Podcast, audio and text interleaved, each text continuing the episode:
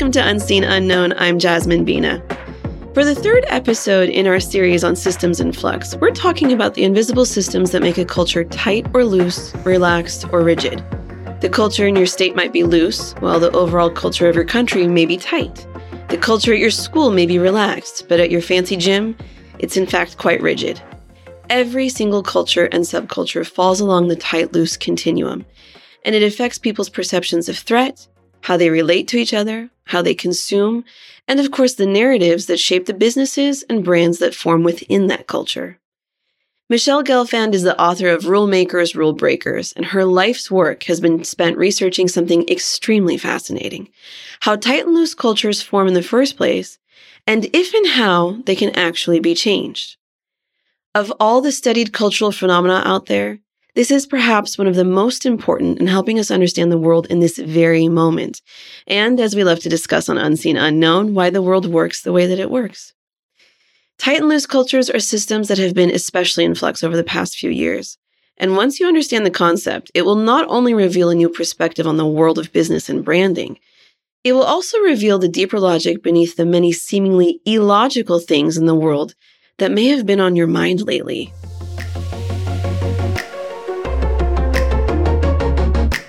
But I have a story about how I kind of accidentally discovered cross cultural psychology. I was pre med and I uh, was at Colgate University. I left to go uh, for a semester abroad to London. And I remember really being totally shocked when I got to London in terms of the differences. And, and I remember calling my father, Marty from Brooklyn, and confiding in him how much culture shock I was having, among other things, the idea that people were just going from London to Paris or to Amsterdam just for the weekend. And my dad said something that really changed my life. He said, well, imagine like it's going from New York to Pennsylvania. And I'm like, that's a great metaphor. And actually the next day, this is a true story. I booked a trip from London to Egypt. And it was really there in Egypt when I was traveling around it and thereafter around the world where I recognized just how powerful a force culture was. And so I came back to Colgate and I luckily was able to find a class on cross cultural human development taught by Carolyn Keating, who was telling us about all her work in Africa on visual illusions and how they're not universal. And um, and I went to the University of Illinois, worked with Harry Triandis. From then was history. You know, I'd just been uh, spending my life in studying this invisible, powerful force that affects us all. Define for us how you delineate between tight and loose cultures. What are the differences? How are they formed? You know, all cultures have social norms or unwritten rules for behavior you know, we're socialized from a young age to wear clothes when we leave the house, most of us, um, to not steal people's food off their plates in restaurants or not to sing loudly in libraries or in movie theaters. You know, we kind of implicitly learn the codes of our cultures in terms of following social norms. And what I've been focusing on is the idea that groups vary in how strictly they adhere to social norms. And some groups uh, very strictly adhere to norms. They're tight in our language. And other groups are more permissive. They're much more loose. And basically all cultures have tight and loose elements. Uh, but what we can see from our research is that you can place groups on a continuum in general from tight to loose. For example, cultures in our data that veer tight include places like Singapore and Japan and Austria. And cultures that veer more loose include places like Spain and the Netherlands and the US and Brazil. And, you know, it's important, you know, not, neither is intrinsically good or bad. It really depends on your vantage point. Tight cultures provide a lot of order, a lot of discipline. And loose cultures are the bastions of creativity and tolerance. And so it's really um, something to really understand in terms of why these cultures evolve the way they do. Why might some cultures be tighter or looser? And that was really the subject of our first study on tight loose. And what was fascinating is, you know, tight cultures on the one hand and loose cultures on the other weren't united by any obvious features. They didn't share the same geography or the same uh, religion or tradition. They didn't share differences in wealth either, but they did share something really pretty profound. Tight cultures in our data tended to have much more collective threat in their histories. And that threat could be from mother nature. Like think about Japan having chronic natural disasters. Or it could be from human nature. Think about places that have had constant invasions on their soil or have had high population density, um, where there's potentially a lot of chaos or even pathogen outbreaks. And when you think about it, it makes a lot of sense. When you have chronic threat, you need stricter rules to help coordinate and to survive. That's not to say that all tight cultures have had a lot of threat or all loose cultures have been on easy street, but in general, tightness tends to evolve from having a lot of collective threat. So that's kind of a big picture summary. Um, in the book, Rule Makers, Rule Breakers, I talk a lot about how we can analyze our many different contexts through a tight, loose lens, whether it's nations or states, organizations, even our own households and our individual mindsets. Yeah, I'm glad you mentioned that because I'm wondering how powerful is threat really? Does it take much of a threat to create a tight culture or does it take very little? Yeah, I mean, it's a really important and fascinating question. In fact, prior to COVID, I would have had a different answer to this question because a lot of our uh, research in the laboratory, like if we bring people into the lab and we activate threat, like fake threat, you know, we talk about potential terrorist um, attacks, or we talk about population density increasing, or other types of threats, we see quickly that people tend to like rules more. They want rules. They have this intuition that having rules helps in these kinds of contexts, whether they understand that, you know, consciously or not. We saw that with the Boston bombing, for example, or 9-11. We saw that, you know, immediately we have, you know, accept more rules. And again, the intuition that rules can help coordinate during these kinds of contexts. But, you know, what was fascinating is that last March in 2020, I was starting to get really nervous about, you know, whether or not the US with its great amount of looseness is going to be able to tighten up as quickly as other cultures that have experienced a lot of chronic threat. You know, looseness is great for, like I mentioned, for things like creativity and innovation and tolerance, but there's a real question of whether these cultural traits are a mismatch during times of collective threat. And, and, so I started studying this, partnering with computer scientists, seeing, well, is it the case that loose groups tighten up, uh, you know, less quickly? Is it the case that this affects their ability to contain the disease in terms of cases and deaths? And and sure enough, what we found in a paper we just published in the Lancet is that loose groups across 57 countries had five times the cases and almost nine times the deaths as tighter cultures. And this was controlling for many different factors that could be important in predicting these variables. Things like population density, like average age, wealth, inequality, and tightness, looseness predicted above and beyond these variables and what was really fascinating from my point of view was we found that loose cultures were far less fearful of COVID, not just in the first hundred days of the virus, but also throughout COVID-19 up until the date we were analyzing this data, which was mid-October, whereas tight cultures had far more fear. It was in the order of 70% of people on average in tight cultures were very scared of getting COVID, whereas only 50% in loose cultures were.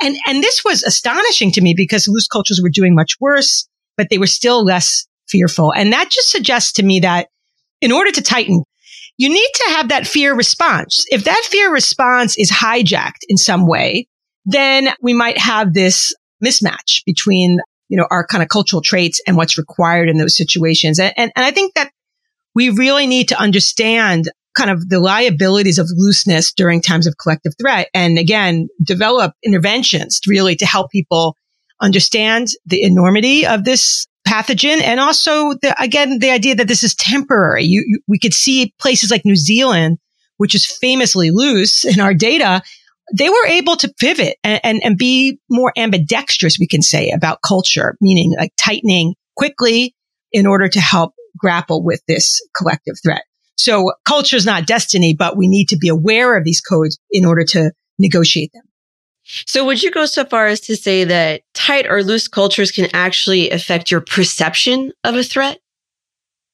Well, yeah, because when you're in a context that's had a history of a lot of threat, it becomes something that's chronically accessible in the population is what I would say. Um, if we in the U.S. were constantly invaded by Mexico and Canada, you know, throughout our, our history, uh, you know, if we constantly had chronic natural disasters or chronic pathogens, then we would have this kind of cultural preparedness to know that sacrificing liberty for some constraint temporarily is important, that it saves lives.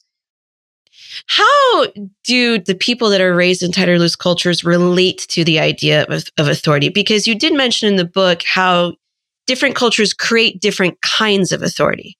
Yeah, well, I think that in general, you know, in loose cultures, you're socialized from an early age to question all sorts of rules. You look at books in, you know, the bookstore, mainstream American bookstores, they're all about breaking the rules. And if you live in a context where there's less threat, those codes really make a lot of sense. But if you live in context where there's a lot of collective threat, then following the rules is going to be more important and, and, and transmitting those kinds of values and norms to kids is going to be more important.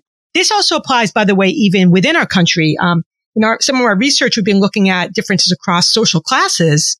And you can think about people in the working class having a lot of threat, like chronically having to worry about slipping into poverty, into hard living, chronically living in neighborhoods that are more dangerous and being in occupations that not only have more structure and less discretion, but that are also more dangerous. And in our research, we could see that working class families, parents think rules are much more important than middle and upper class families where there's a cushion, there's a safety net. If you do something wrong, you can, you know, you're not going to be in dire straits. And, and, I mentioned this is socialized very early. Uh, we could see this mm-hmm. even among three year old kids in our laboratory who are playing with puppets who start violating the rules. It's the working class kids in our data that are much more likely to protest when the puppet starts breaking the rules. So it's not as though rules aren't important in any social class or any culture. They are, but it's the matter of how much they're negotiable. Yeah. You know, this idea of how if there is chaos in our lives or lack of control, people are pretty willing to give up a lot of liberties for like a strong hand that would actually promise some some idea of normalcy. Totally. That is totally right. And in fact, you know, we just published a chapter on culture and populism that applies exactly what you said. You're a great psychologist, Jasmine. Like this is perfect hypothesis, you know, that when people feel threat, whether it's perceived or it's actual, then it makes sense that they want stricter rules and stricter leaders who are going to deliver that kind of structure. And we know from the election dynamics that this was found to be the case. So before the 2016 election, we were measuring in the US how much threat people perceived from ISIS, from immigration, from other threats. And sure enough, people who felt a lot of threat they felt the U.S. was too loose, uh, and they they wanted a stricter ruler like Trump. This was also rep- replicated in France during the Le Pen election, and it also helps to explain some puzzling phenomena, like why were people in Iraq welcoming ISIS in some areas? Uh, you know, it just sounds ridiculous to Americans, and and in fact, when we look at some of the data being collected on the ground during that time. My colleague Munqith Dagher was measuring people's sense of security, their sense of normlessness uh, in some of these areas. And sure enough, you know, uh, the places where ISIS took over rather quickly felt like there was just a sense of normative breakdown and whereby, you know, you're yearning for some kind of order. And, you know, the same thing applied in, in many ways to Arab Spring. You know, once Mubarak was taken out, this very strong, you know, strong man, things tended to go to the opposite direction and they went to extreme normlessness and chaos. You know, you heard people shouting freedom in the streets of Cairo. But in fact, it quickly became obvious that, you know, there was very little coordination, a lot more crime, a lot more disorder. And sure enough, in our data, people who felt that that things were getting too loose, they wanted another autocrat. They wanted the return of, you know, the Muslim Brotherhood or Salafi government. This is a common pattern that we often miss in foreign policy that when we leave, when we see a place losing control of their norms, having no order, they yearn for extremists and autocrats to fill that void. And, uh, you know, it's not the only reason why that autocratic recidivism, we can call it, happened, but it's certainly culture is an important part of that story. You also expand on this a little bit in your whole chapter on America's warring states, because I think I, like many people before they read this book, if they just heard of the concepts tight and loose, they might confuse tight and loose for conservative and liberal, but they're not the same, are they? That's right. I mean, conservative is really a mindset, a preference for stability and traditions. And certainly conservatives probably would like to live in contexts where there's stricter rules. And they even, in fact, probably are able to enforce them more. But you can certainly find loose domains among conservatives and you can find tight domains among liberals. So, you know, environmentalism is really a very tight domain for liberals. It's something that is becoming an ultra rallying point around having stricter rules in this context. And it's not the case among conservatives. So I think we can think about you know, zooming into any context, what domains are tight? What domains are loose? Why might that be the case? And then, of course, thinking about, you know, how to negotiate those. Yeah. So I want to start applying this to branding a little bit. And let's talk about this in a brand context. When it comes to political brands, is there anything that ever beats the threat story? Well, I don't know. Uh, I am not a branding researcher, but I can say that, you know, threat is certainly a primal response. Uh, and we don't always realize it's affecting us. Like I mentioned in our laboratory research, you know, we, we can easily manipulate threat, activate fake threat, and we see, you know, pretty quickly people have this kind of tightening response. That is to say that they start desiring stricter rules, stricter leaders. They start becoming more focused on order and discipline to the, you know, kind of sacrifice of creativity and tolerance. So we see this in the laboratory. It's not, it's not obviously long lasting because it's just a rinky dink prime in the laboratory. But clearly, you know, I would say when it comes to using threat messaging, it, it's a mixed bag when it comes to trying to get people to change their behavior. Like, for example, if people are just told that COVID's really threatening, unless they feel that they have some kind of efficacy to deal with it, they might withdraw completely and it might backfire. A lot of research in psychology would suggest that. So I think when we use threat as a messaging technique, particularly to deal with a collective threat, we need to really couple it with strong sense of empowerment that we can do this. You know, that said, you know, I think it's a fascinating area. I just wrote a paper on tight, loose and consumer behavior. Some of the things we talked about, for example, were that brands in tight cultures that have a lot of threat might have more stability, tradition, reliability, formal types of themes. Whereas cultures that veer looser might have more kind of risk taking, creative, informal types of themes. And you, anecdotally, we could see some of this even in the same industry, like Harley Davidson, you know, is like, oh, let's screw it. Let's ride, you know, real kind of like, you know, loose kind of mentality. Whereas Suzuki, you know, is more like about performance, performance mm. above all. And even in the banking industry, I've seen anecdotally again, we don't have a lot of research on this, but I put some money on this that no pun intended, but American banks, you know, like Chase, you know, they emphasize like innovative banking features. You look at places like in India, India Corp Bank, it's more about safety, security. So I think that branding also uh, is something that really reflects these cultural codes. And we probably expect to see much more variability in loose cultures and the kinds of brands that people try and see if they work and try to differentiate ourselves from our competitors with different types of brands where I think you'd see a lot more homogeneity in branding in, in tighter cultures. That's my, that's my speculation. Uh, mm-hmm. I say we put some money on it and get some research done on this because I think it's a really, I think it's a really important topic and I'm fascinated by it. It's, the paper, Tight Loose Consumer Behavior is on my website for anyone that's interested in it. Oh, yeah, for sure. We'll link to it in the show notes for this podcast. Awesome. Too. All right. So, you know, this idea that in the US, unlike other cultures, we don't have very strong parenting norms. So oftentimes parents feel very lost. I, as a parent myself, have experienced this full hand or firsthand. And it seems to have created massive room for industries that teach you how to parent. And some of the most lucrative portions of that industry are based on threat stories. You know, when I think of like baby safe foods, baby safe clothes, baby safe toys, non toxic, you know, things that I've spent a fortune on because it is a very, like you said, primal cultural reflex. I mean, this might just be a primal human reflex, you know, trying to keep your children safe. But do you feel that loose cultures like ours specifically do create these kinds of branding opportunities and, and, and, they seem like branding opportunities where businesses and organizations are stepping in where the culture mm-hmm. can't answer a problem.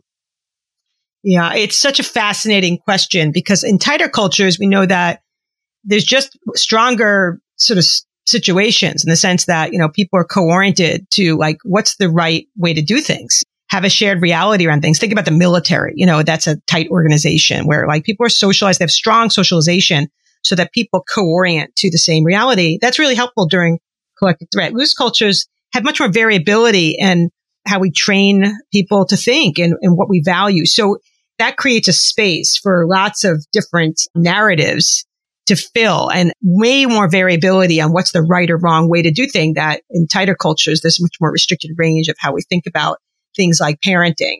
Uh, and, you know, I would say that I've seen it on both ends of the spectrum. You know, some, some of the branding's all around tightness for parenting, like mm-hmm. you mentioned, the kind of expensive schools that, you know, all these kinds of threatening, you know, toxins and, you know, you know, basically helicopter like parenting, ultra tight types of parenting. But you also see the flip side, which is more of the kind of movement around, no, no, no, let's have laissez faire parenting. You know, that's mm-hmm. the way to go. And, you know, like, no, we, you know, we have too many rules for kids and rule kids, you know, need to kind of experience life. And, you know, you have a whole other movement that's on that end of the spectrum.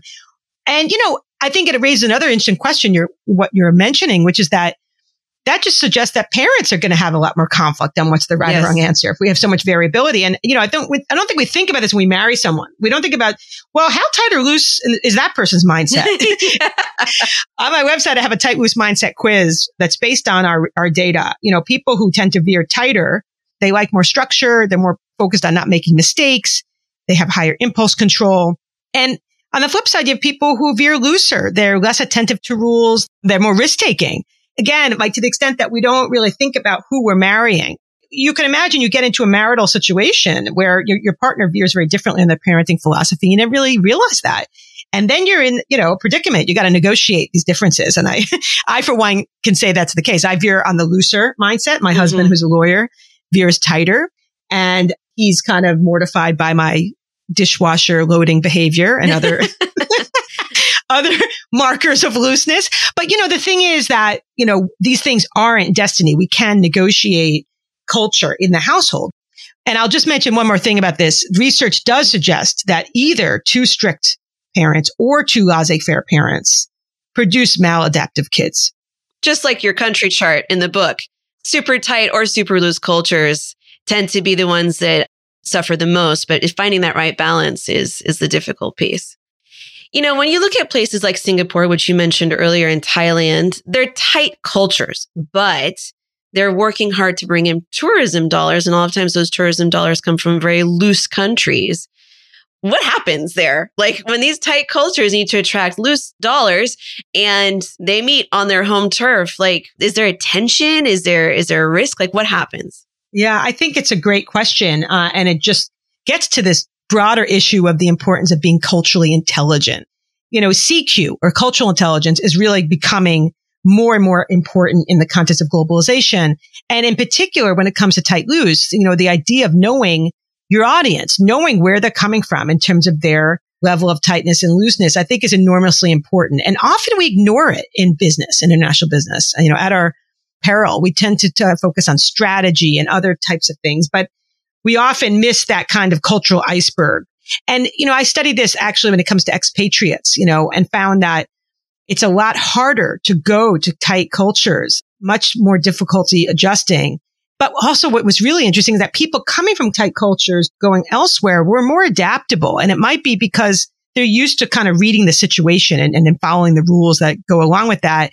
And so really it's quite possible that the context of Singapore, you know, that it's really on the mindset of, you know, we need to be ambidextrous. We need to deploy tight advertising in contexts where it works and, and need to loosen up and be more attentive to, like I mentioned, ads that might focus on risk taking and creativity and informality that wouldn't work necessarily in tighter cultures, but that might work in, in looser contexts. So I think anywhere what we need to do is first and foremost understand tight and loose and where it comes from and then be strategic about being ambidextrous when we are operating in other cultures.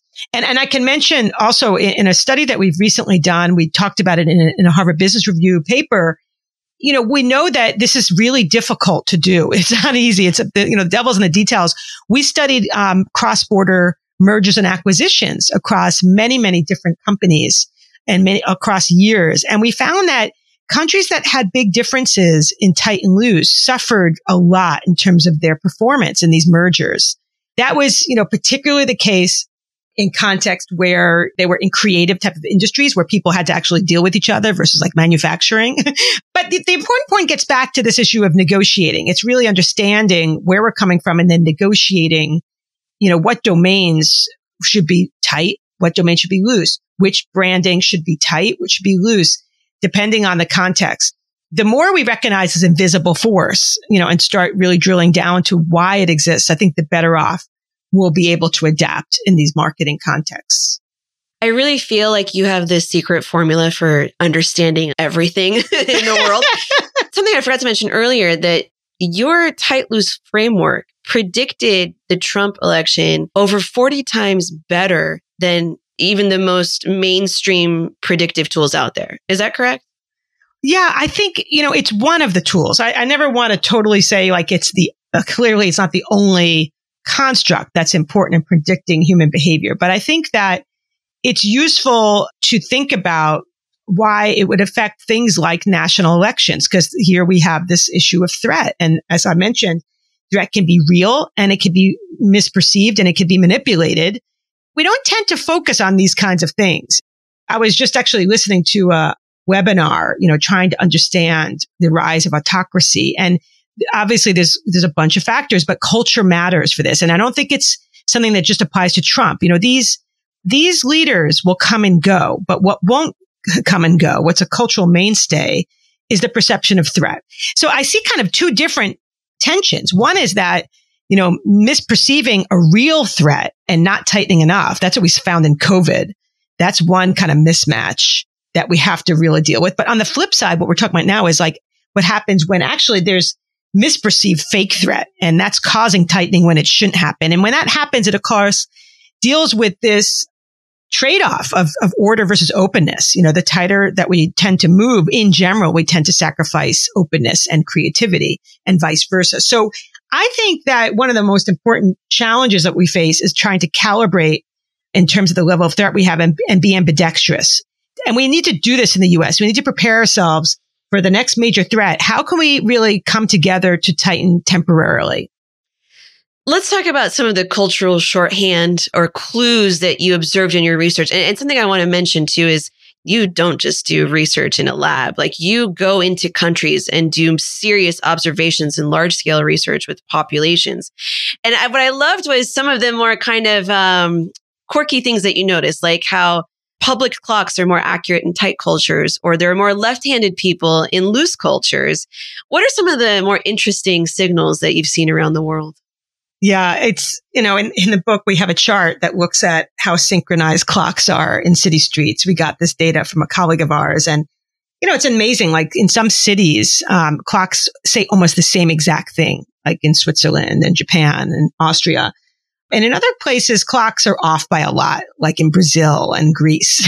um, and, you know, you're not totally sure what time it is. And I think it's profoundly interesting that this is another expression of coordination so whenever I go places, I look to see, okay, how aligned are the clocks? When they're not so aligned, I'm like, okay, I'm getting into a loose context. Other things that remind me that I'm getting into a tighter context include things like the level of uniformity or people tending to look more similar in terms of what they wear, what they drive.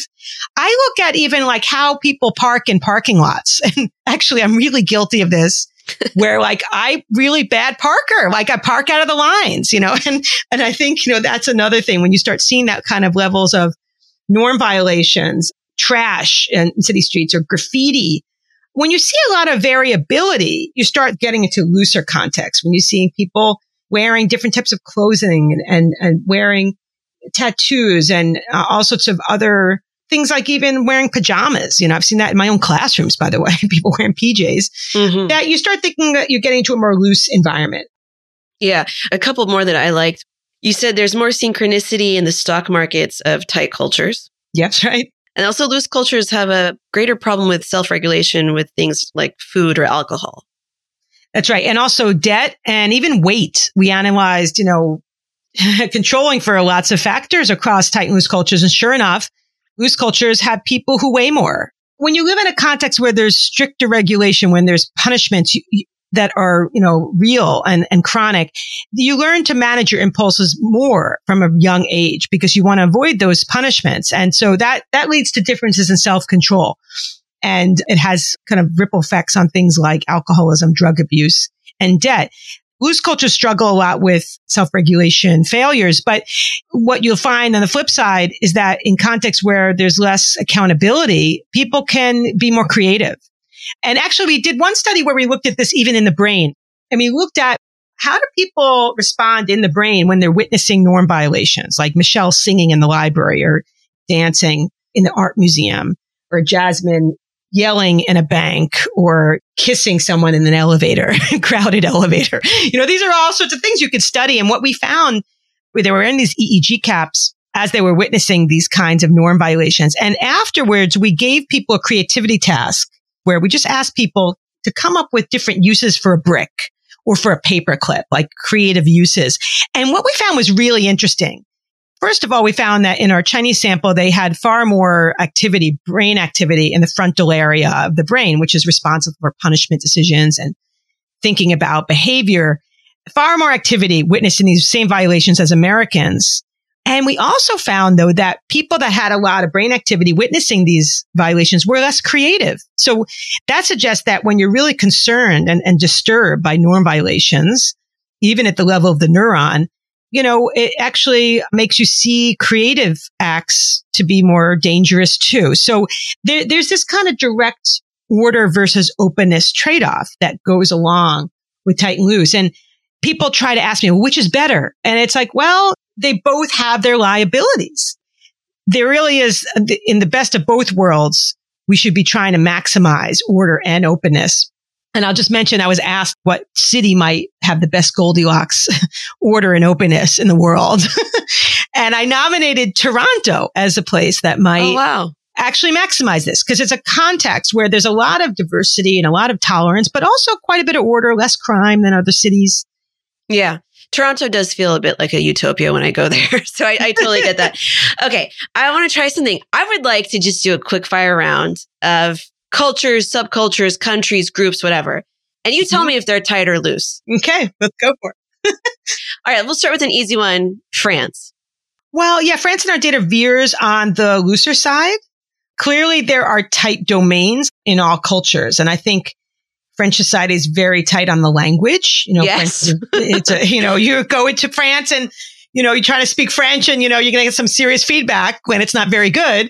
Also, you know, other cherished values in France, like food, wine, you know, these things also like, tend to be pretty tight. Like in Germany, uh, which also veers tight in general, you look at beer, something like beer in the US. I mean, crazy amounts of different types of beers you find in the US. And in Germany, I've been told that, you know, there's really very strict regulations on the kinds of ingredients that can go in beer.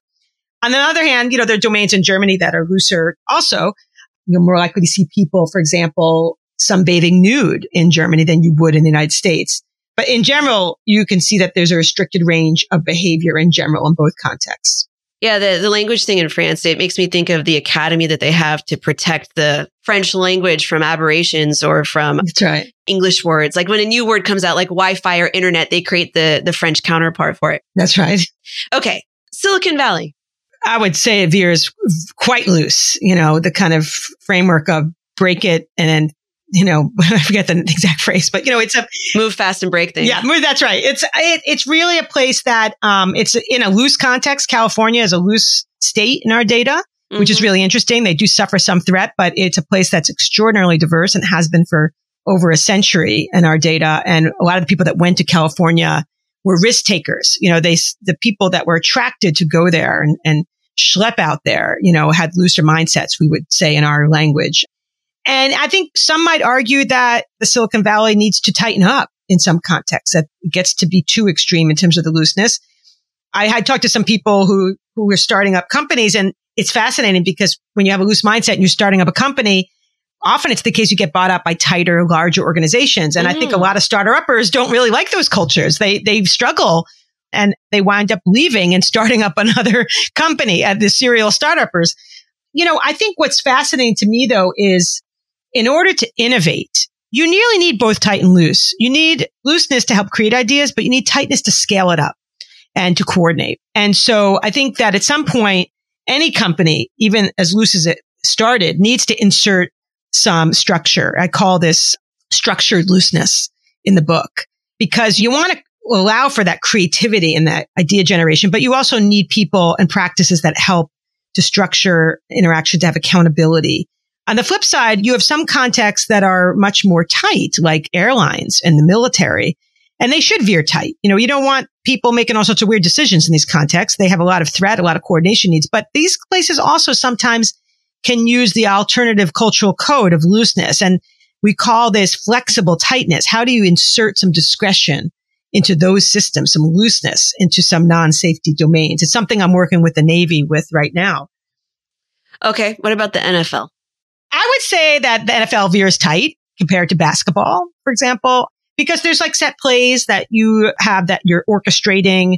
Uh, there's much more focus on sort of sticking with those plays as compared to, I would imagine, in basketball, where there's a lot more room for improvisation. Yeah. So I think it's fascinating to analyze sports through a tight and loose lens and looking at other sports like baseball or golf or tennis. You know, another thing I'll mention that I'm interested in within the context of sports is whether or not female sports are tighter than male sports. Oh, I've often okay. had, you know, the kind of uh, working hypothesis that lower status groups live in tighter worlds, meaning that they are subject to stricter punishments. And I have to say, from my N of one experience watching lacrosse games, my daughters who are crazy lacrosse players, it just looks to me like there's a lot more penalties, a lot more rule violate, you know, calling of rule violations, a lot more like tightness that, that they're subject to, including what kind of equipment. So I think it's fascinating to look at, you know, not all sports and all contexts are equally tight.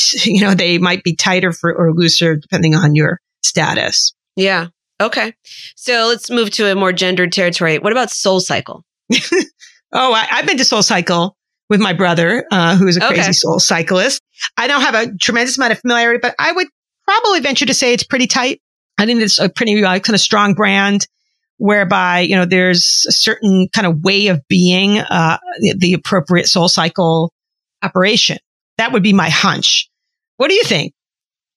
You know what I have trouble with Soul Cycle is like I can see like where the threat comes in with women's sports. You know, the threat of like not excelling or not being taken seriously, whatever, or the threat of like football, which actually is kind of dangerous. Soul Cycle maybe there's a social threat there that creates more of a tight culture. It's possible. Um, I, I, think it's also could be just based on the founders. You know, we know mm-hmm. in organizations that the leaders' tight and loose mindsets, for whatever reason, help to sort of set the stage for that. You know, wh- how the organization develops. I read recently a paper in the management literature on how people who have a tight mindset leaders, you know, the, the organizations they create kind of they continue even after they leave the level of tightness. So that's possible. Very interesting. Okay, two more. I want to ask about Israel because you talk about this in the book, but you know, Israel has a huge startup economy, but also a very threatened region. So where does it fall? Yeah, Israel is a really interesting anomaly in com- when it comes to the theory because it's obviously a place that has high density, it has a lot of conflict. It's a place that should arguably tight, but in our data that we collected in uh, early 2000s and then more recently replicated this again uh, israel comes out as quite loose a place where people feel like the rules are negotiable. And of course there's lots of variation in terms of secular versus orthodox which is another way to think about tight loose in religions and also uh, regionally in, in israel jerusalem versus tel aviv. But in general our data suggests that israel is quite loose. There's a couple of reasons that the threat instinct might be overridden in Israel. One is which is diversity. Diversity in any context tends to push groups to have more looseness because it's harder to agree upon any particular norm up to a point when there's extreme heterogeneity, like in Pakistan, like stricter rules start evolving because that's could be very chaotic. But in general, diversity pushes groups to be loose. The other thing about Israel that's really interesting is that the religion itself promotes a lot of debate and debate pushes groups towards looseness. So if anyone goes to a Jewish service or like reads, you know, the Torah, sees that no one could agree on anything. You know, there's constantly just like incredible amount of debate and disagreement about basic things. It's really part of the culture. I would mention though, like I've talked about in all cultures, even that are loose, there's some very tight domains and Israel certainly has some of those. So one domain that's really pretty tight in Israel is ch- having children. Okay. It's really like I've heard that, you know, if you don't have children, you know, you're practically a criminal in Israel. You know, it's mm. it's really very very strict rule to have families, have big families and you know, that in itself suggests some kind of survival mechanism to deal yeah. with threat. Yeah. And incidentally, that norm is now kind of butting heads with environmental collapse in terms of population density and resource scarcity and things like that even just the fact that I think Israel if I'm remembering correctly, has experienced a lot of migration out of the country. A lot of young people moving out, you know, studying abroad, staying abroad. So I'd imagine it, it maybe even created added tightness to to that topic. Okay, last one, 4chan. Oh yeah, I would say famously normalist, extremely loose. Like we see, you know, on the on the web, it's a really big challenge in terms of the new world that we live in that tends to be pretty normalist. And the main reason is really about accountability. I think if you really think about it, the places like 4chan that veer extraordinarily loose are places where there's a lot of anonymity. You know, you don't have to make a profile username. You're assigned a number for posts. And it makes it pretty much impossible to enforce any consequences or to form any meaningful relationship with other people. The other thing about 4chan that's really interesting when it comes to accountability is that your posts can disappear after a certain amount of time. And this impermanence of things can really add to the normlessness.